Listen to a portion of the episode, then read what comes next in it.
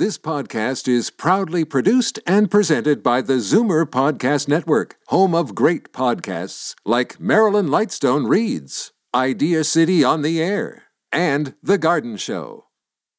You're listening to an exclusive podcast of Fight Back on Zoomer Radio, heard weekdays from noon to one.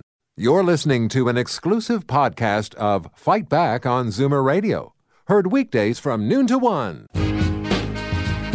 Now, Fight Back with Libby Znaimer on Zoomer Radio brings you prescribed listening from our trusted contributors at the Ontario Pharmacists Association. Welcome back. Uh, we are switching gears, and with summer just around the corner, many of us are already looking ahead to days at the beach, evenings out on the patio. But summer sun and heat don't always mix well with your medications, prescription, or over the counter. Pharmacist John Papastergiou is here to talk about staying healthy in the summer months, from choosing the right sunscreen for every member of the family to storing medications properly on humid days to other things that I have questions about. Welcome, John. Thanks for joining us. It's great to be back, Libby. Okay, so let me start with something else that, that I've always wondered about because uh, it's uh, supposed to be a particularly buggy season this year. It was last year, and uh, they love me.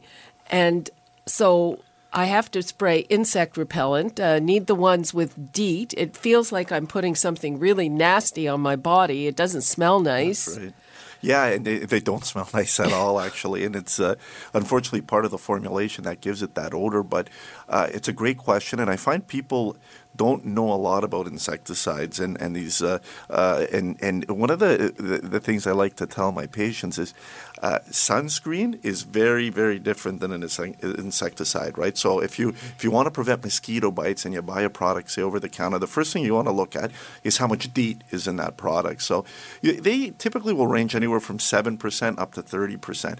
For adults, if you really want it to work, I generally recommend getting the higher concentration. For kids, stay lower, like seven or eight percent. So is but is uh, is DEET bad for you? Um, no, not, not not at that concentration. I mean, there are some people who are concerned about using DEET products, and uh, you know, patients that have a history of seizure disorders or whatnot. We, we think higher concentrations of DEET could probably predispose, in, in some cases, a seizure. But generally, it's safe. What I tell the patients is you don't have to spray it on your skin. You could actually put it on your clothes, right? And that's uh, generally what I recommend. Spray then all your clothes smell bad. They do. They're going to smell bad, unfortunately. But if you're concerned about the safety of it, it doesn't have to go directly on the skin to deter the insects. The other thing I, I kind of started talking about is not like sunscreen. So don't, you don't keep reapplying the, the DEET, right? Uh, the idea is once a day. So if you know you're going to be out in the evening when, uh, you know, there may be more mosquitoes out or other bugs, you apply it, you know, once you go, uh, just before you go out, and then that's it. You don't keep reapplying. And that's a concern because that's how you get those higher levels of, of DEET, uh, in, in, you know, on the skin. And ultimately, if it does get absorbed into the blood, and you want to try to avoid that. Is there anything else? Is there some kind of so-called natural product that? Yeah, there are. Like I mean, if uh, if you see some of the products, uh, there's citronella-containing products and stuff like that. I find they generally don't work as well. Unfortunately, I think DEET is probably the best agent that we have right now. Uh, uh but there are, you know, herbal homeopathic products. I've even seen pills that people will take. What about? I, I, tried this thing. It was like a thing that you clipped on. Yes. I don't think I, it worked. I don't think it, and I think I, you know, those contain citronella generally. Those clips. Really? Yeah. Oh. I don't. I don't. I, I, mean, they may deter some mosquitoes, but if you're in an, an area that's kind of really dense with bugs, probably not going to work. I mean, even the sprays, they they they work, but it's it's not a guarantee you're not going to get bit. That's that's the unfortunate reality of it. Okay, John. Let's let's give out the numbers. I'm sure that people have questions about all this stuff. The number is 416 360 0740 or toll free 1 866 740 4740. I'm here with John Papastergiou, uh, our trusted contributor, a pharmacist from the Ontario Pharmacists Association. We're talking about stuff that you need in the summer and also how to make sure that the heat doesn't affect your medications. So, John, you mentioned sunscreen, and um, I was about to look this up, but I ran out of time. I, I saw something recently about sunscreens being tested and they don't necessarily have the SPF protection that is on the label. Yeah, I mean, you know, I've heard that concern before, and I think really you gotta you gotta be practical with this. So when you get to, into a pharmacy, you see there's so many different types of sunscreens, and Right. people, you know, will approach the pharmacist and ask, you know, what should I use? And generally, kind of a, a, what I what I look for is, uh, as a starter, I want to I want to make sure the sunscreen that I'm picking has an SPF of 30 at least. Generally, when you you'll see sunscreens with SPF as high as 90 as you get over 30, it doesn't add that much incremental protection. So minimum 30. If you want more, it's fine. So that's kind of the first thing I look at. The second thing I look at is the ingredients, right? So you want to you want to make sure that the the sunscreen itself. I like to uh, you know see if there's something that's called a physical sun blocker in it, something like titanium dioxide. You'll see that. How, Those- how would I know other than titanium? It, be there, or you could ask the pharmacist. Okay. Uh, Many of the many of the sunscreens have that, but I like physical sun blockers because they totally block uh, all the sun, and generally they're combined with what we call chemical sun blockers. So these are chemicals that absorb the sun's rays, right? Can get complicated.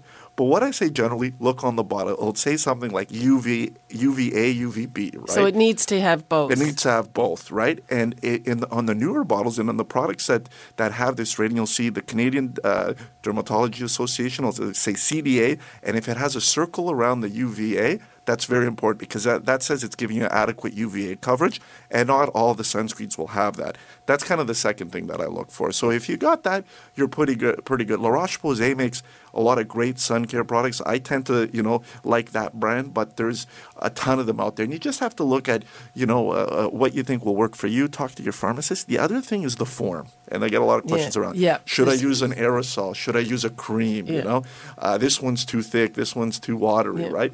And it really depends what you're using it for. I know with kids, a lot of people like the uh, the spray because it's easy to spray on and kids. kids get squirmy when you put sunscreen on them. That's on right. them. So I think that's fine. It's great, but you have to realize, like, don't be spraying from really far back because what happens is most of that sunscreen will get out into the air and it's not actually getting on the kid. well, it's, right? it's some it's, and some of it is like the spray is easy because usually I'm running to a, a tennis game and, and it's like, oh, I better put That's right. It's sunscreen the on. easiest, yeah. Uh, but with some of those pumps, like they, the the sunscreen kind of just makes a mess in the bathroom as opposed to me. Absolutely, yeah. So that, I mean, you got to figure out i- i- is that something for you. The other thing, and I think the real important thing, is that you're applying it liberally, so you're using enough. You know, so you want to kind of apply enough that you got a nice thick layer that will kind of rub in. You don't have to look white after you apply it, but and you want to get all the areas, so don't miss areas. That's very important.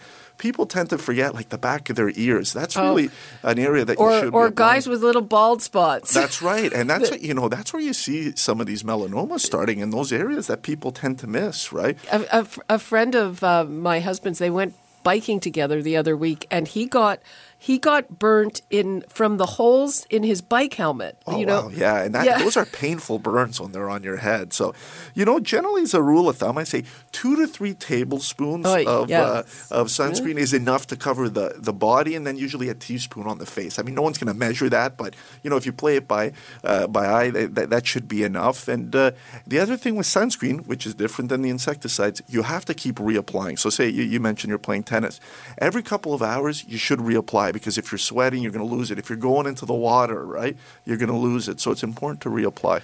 okay let's uh, take a call uh, we have janice in etobicoke hi janice Hi there. Um, I have a question, please, that even my oncologist was iffy about when I asked him during chemotherapy if I could and should use DEET because we found ticks out here in Etobicoke. Yeah, absolutely. I think it's safe to use the DEET. I've never heard of that being a contraindication. What I would recommend, because sometimes depending on the chemotherapy you are on, your skin could be a little bit more sensitive. Just spray it on your clothes, kind of what I mentioned earlier. It's safe to use. I try to avoid the skin. Spray it on your clothes. It should have the same effect at you know at, at deterring the insects, um, and that way you don't have to work about, worry about sensitizing your skin even more. But I think it's safe to use. You're fine. Okay, and part of that question, please, when you use a pump spray, are you inhaling more of it than you should be? Well, I mean, you could possibly. It depends where you're spraying it, right? So, and, and I find even worse in the pump are the aerosols because those ones you just press press down and it just kind of sprays everywhere. Yeah, if you spray it in your face, you're probably inhaling a little bit of it. So, um, you know, i- i- i- use it smartly. I think try to avoid inhaling it, but I don't really think it's toxic either way. All right, then thank you for your help. No problem. okay thank you for your call janice The numbers once again 416 360 0740. Toll free 1 866 740 4740. We're talking about the things you need in the summer insect repellent, sunscreen, and we're uh, shortly going to talk about making sure that the heat doesn't degrade your medications. I'm here with our trusted contributor, John Papastergiou from the Ontario Pharmacists Association, and he'll answer your questions on uh, whatever pharmaceutical issue you might have. Again, 416 360 0740, toll free 1 866 740 4740. So, just to recap the sunscreen, now, the, the, the thing about using enough, I mean, it gets kind of messy and gloppy. I mean, I'm assuming that's why people don't use enough generally. Yeah, and yeah, that is one of the concerns. I find the newer sunscreens, the newer formulations are better though. Like um, they're not as greasy. I think the companies have spent a lot of time working on that consistency of the of the formulation. But you're right. I mean, that's why people avoid putting it on. It can get very messy. Uh, but uh, I think uh, it's important to do definitely. Okay, John, uh, I, I see we've slipped past the break time. We're going to take a quick break um, and we're going to take some calls from our callers when we're back from the break. And before we go, I will give out those numbers once again 416 360 0740, toll free 1 866 744 740, and back after this. You're listening to an exclusive podcast of Fight Back on Zoomer Radio, heard weekdays from noon to one. Fight Back with Libby Znaimer on Zoomer Radio. Welcome back. I am here with our trusted contributor, John Papastergiou from the Ontario Pharmacists Association, and we're taking your calls about summer needs.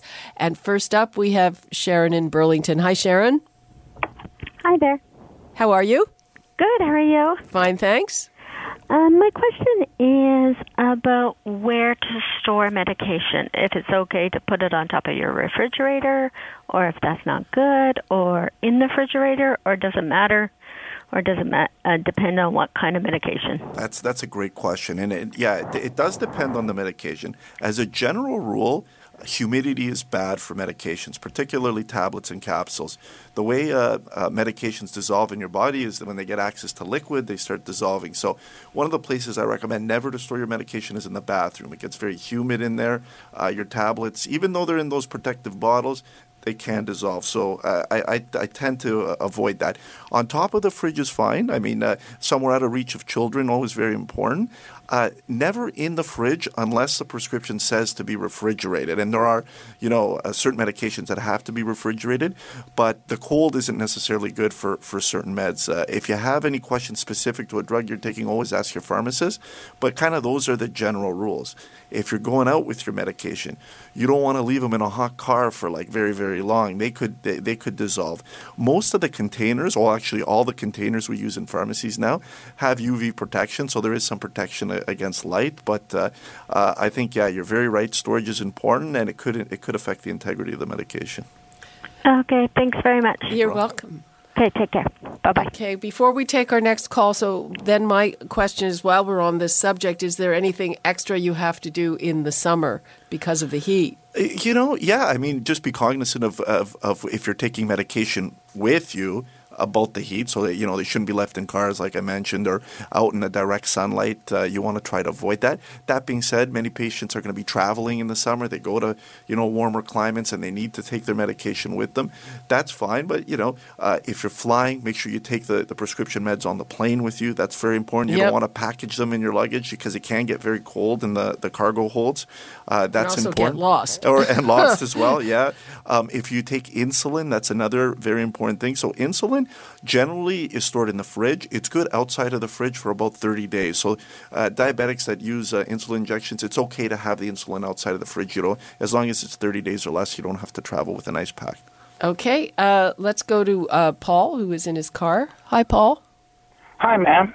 How are you? Oh, okay, considering my age. oh, hi, ma'am. Hi. Yeah. Go ahead. You're you're on the air. You're, what's your question? About two weeks ago, on the back of my hand, I'm starting to lose the pigment color. So it's not as dark as it used to be, or No, it's like uh, six spots white. white? Are they just I think little? uh, the, they call it vitalo, vitalogia. Yeah, I, could, I mean, it could be a lot of different things. Did the physician look at it yet, or is it you, you're just bringing it up for the first time? No, I went to the pharmacist and she gave me some kind of greasy white cream, Cream. to put Yeah, on probably an a yeah. Okay, it could have been an antifungal. That's what I was suggesting. A lot of times, fungal, topical fungal infections look like that. You get like white patches on them, um, and she probably gave you I would imagine is the right thing. Uh, uh, it's very important. Use it for at least two weeks because you find if it starts to improve um, and you stop, it could come back. That being said, if it doesn't improve with the medication that the uh, pharmacist gave you, go in and get it checked out just to make sure because their skin conditions many of them look similar and it can, can be hard to diagnose sometimes by just I've looking. seen this on uh, on people that are like from India, Pakistan, or of a darker color on their face. yeah yeah you can get that uh, on your face i think that's probably something different you know i think uh, what you have on your hand could it, it- it's very hard to say without looking over at it yeah. over you can't Well, yeah. can't diagnose so i think what john is suggesting is uh, you know how long have you been uh, using this cream for Oh, about two days. okay well use it for two weeks I uh, don't if see no. I don't see any difference here. Ah, Well, it's it's just early two yet. days. Too early, yeah. Use it for a couple of weeks. If it doesn't get better, get in to see the family doc But, just to uh, make I sure. went to a health food store and the fellow there said that I had uh, an allergic attack in my gut. I don't think so. I don't think that's that. I, I, That's I what he let's called let's it. let's an let's allergy listen. attack in my gut. Let, let- do no. I, I I- I think that's unlikely. Let's do the two week therapy. If it doesn't get better, get it checked out. Okay I haven't been to my doctor in 30 years. I'm embarrassed to go. Well, you should you should go. it'll be go. it'll be another doctor probably No, from he's 30 still there because he tells my brother, Where, "Where's your brother Paul?" He never comes in. Okay. Because I'm 60 years old. I've never had no, not even a cold in the well winter that's time. that's great but uh, so use use the stuff and uh, see if it helps you thanks for your call Thank you very much. bye bye kathy in oshawa hi Hi, I love your show. thank you I'm calling with a comment regarding sunscreen. Hi. I was using good quality mineral or chemical sunscreens like Ombrelle and La Roche Posay and developing a rash. So then I would cover up those areas, it would go away. I'd use the sunscreen again, develop a rash, and I thought I had an aller- allergy to the sun. It turns out I could not tolerate the chemical sunscreens, so I switched to a mineral sunscreen and no more problem with rashes. It's a great point. So some some people are very sensitive to the chemical sunscreens, and we do see that. And uh, you brought up another good point that it can be difficult to distinguish between a rash due to the sunscreen or a heat rash, right? Yeah. Um, I would have suggested exactly what you said. And uh, uh, mineral sunscreens are great in that they're physical sun blockers. They they totally uh, uh, you know block the sun's rays. The ch- what I find with some uh, patients is they don't like the mineral sunscreens because they're kind of thicker. I, I don't know if that was your experience. They're getting better, I find, with the micronized formulations, but Um, uh, they Avène can. has good formulation. That's but- right. Avène's known for their formulation uh, as well. Uh, I find that they go on a little bit smoother, but that historically that was the challenge with the mineral blockers. I mean, you would see even something like zinc oxide, right? Uh, Oh, the- those- the, the- people would yeah. put it on their nose like the lifeguards, right? But it's really, really thick. The newer newer formulations are definitely better. But yeah, that's that's really the solution uh, to, to your problem, and I'm glad you were able to sort it out. Okay, thank you. You're welcome. Thanks for Bye. your call. Uh, so, it, would you say that that um, if you can tolerate chemical uh, sunscreen with a chemical, that you should probably do that, but the mineral is a good option if you can't? That's right, and I, I think uh, I think the combination of both is great because you're getting the benefits of both that way. Uh, you get a real broad protection, uh, but that, that being said, yeah, they're not for everyone. And if you're you're having some sensitivity, switch to a mineral blocker um, if you don't mind the consistency. But I do find uh, the mineral blockers are a little bit thicker, and people have issues sometimes with them. Yeah, okay. So the numbers again, we have a few minutes left. Uh, t- 1 866 744 740 or 416 360 0740. I'm here with John Papastergiou from the Ontario Pharmacists Association, our trusted contributor. We're talking about things you need to know for summer, uh, insect repellents, uh, sunscreen, and storing your medication in the heat. And um, again, you know, there are a lot of people who just kind of uh, uh, lately I've encountered people who say, well, the chemical sunscreen is bad just because it's chemical. Yeah, no, I don't. I don't think so. I think, I mean, if you're sensitive to it, that's an issue. But I, I don't think it's bad. And the va- you know the the vast majority of the sunscreens do have chemicals in them. I mean, the reality is, uh, you know, skin cancer, melanoma is worse, right? Yeah. And that's what we're really trying to prevent here. We know um, third co- third most common form of cancer now in Canada, and it's rising at a very quick rate. I mean, the issues we've had with the ozone and everything else, um, you know, eh, the incidence is going way up. So we really got to be smart about this and protect our skin. Absolutely. And uh, while we are on that subject, um, what should people look for? I mean, you know, uh, our previous caller had white patches on his skin and you know things crop up what is what is something that's worrisome and Yeah, so I mean, yeah, it's it's a great question. If you see a kind of a new area like a mole-like uh, lesion that's formed, looks irregular in shape, that's you know something that should be concerning. Go get it checked out. Um, for existing moles, if they start to change shape, get bigger, look different, always get them checked out.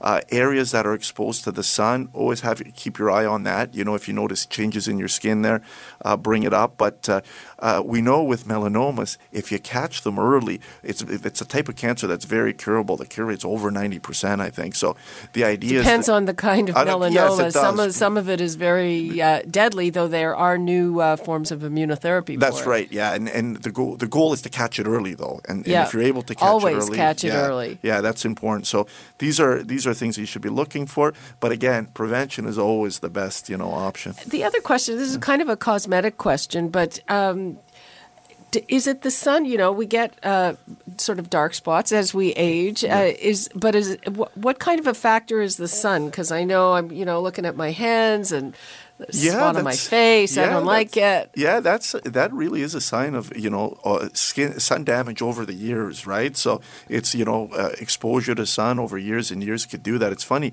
in some pharmacies now we have a technology, and you'll see it in the cosmetic departments where we could look at your skin under magnification, and uh, I'm amazed when I you know we use it on patients. You could actually see the amount of keratization that's been forming. You- Keratization? yeah, it's like a thickening of the skin, right? Yeah. Um, you see that. The other thing is you could see capillaries and, and capillaries that right underneath the skin. That's a sign that uh, of sun damage when the capillaries start forming. So um, eh, if your pharmacy has that tool, see the cosmetician, ask them, and it's actually very interesting to see. They'll, they'll give you some perspective about how much sun damage you've already incurred, and it may not be visible right away. I'm I'm I'm sure it's a lot. Is there is there anything uh, cosmetic or over the counter that can uh, get rid of these? Yeah, there are lightning creams that exist. Uh, What do they have, uh, bleach? y- yeah, there, it's like a, a chemical bleach essentially. Um, I find they do work. You have to use them very regularly though, and, and eventually they'll lighten uh, you know those spots. But uh, um, you got to be diligent with it, and that's what I find people have a challenge with. They use it, but not all the time.